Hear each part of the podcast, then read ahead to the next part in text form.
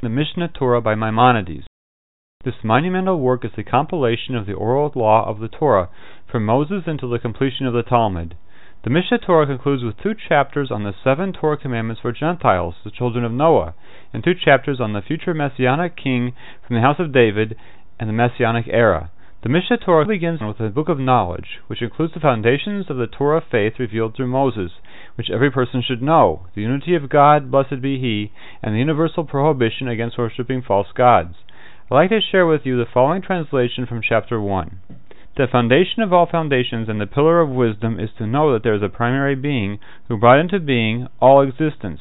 All the beings of the heavens, the earth, and what is between them came into existence only from the truth of his being. If one would imagine that he does not exist, no other being could possibly exist.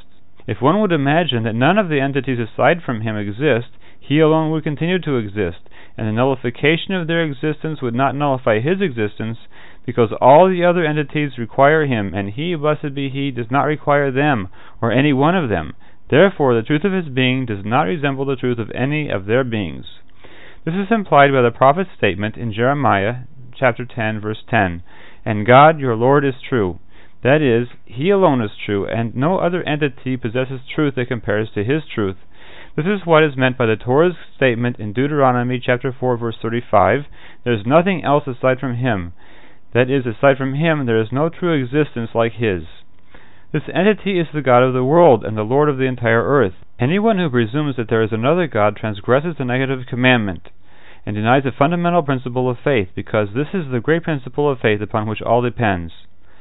God is one. He is not two or more, but one, unified in a manner which surpasses any unity that is found in the world.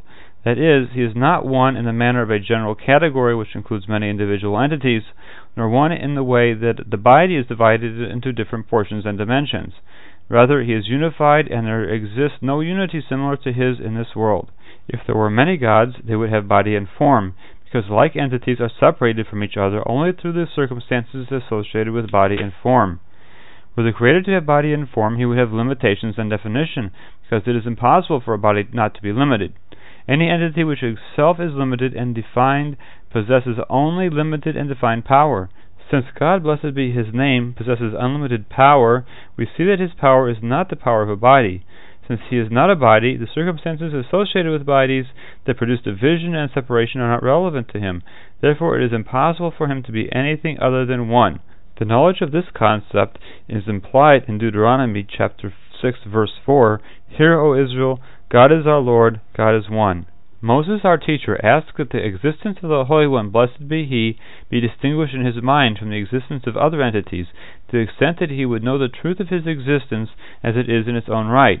He, blessed be He, replied to Moses it is not within the potential of a living man, a creature of body and soul, to comprehend this matter in its entirety. Nevertheless, He, blessed be He, revealed to Moses matters which no other man had known before him, nor would ever know afterward.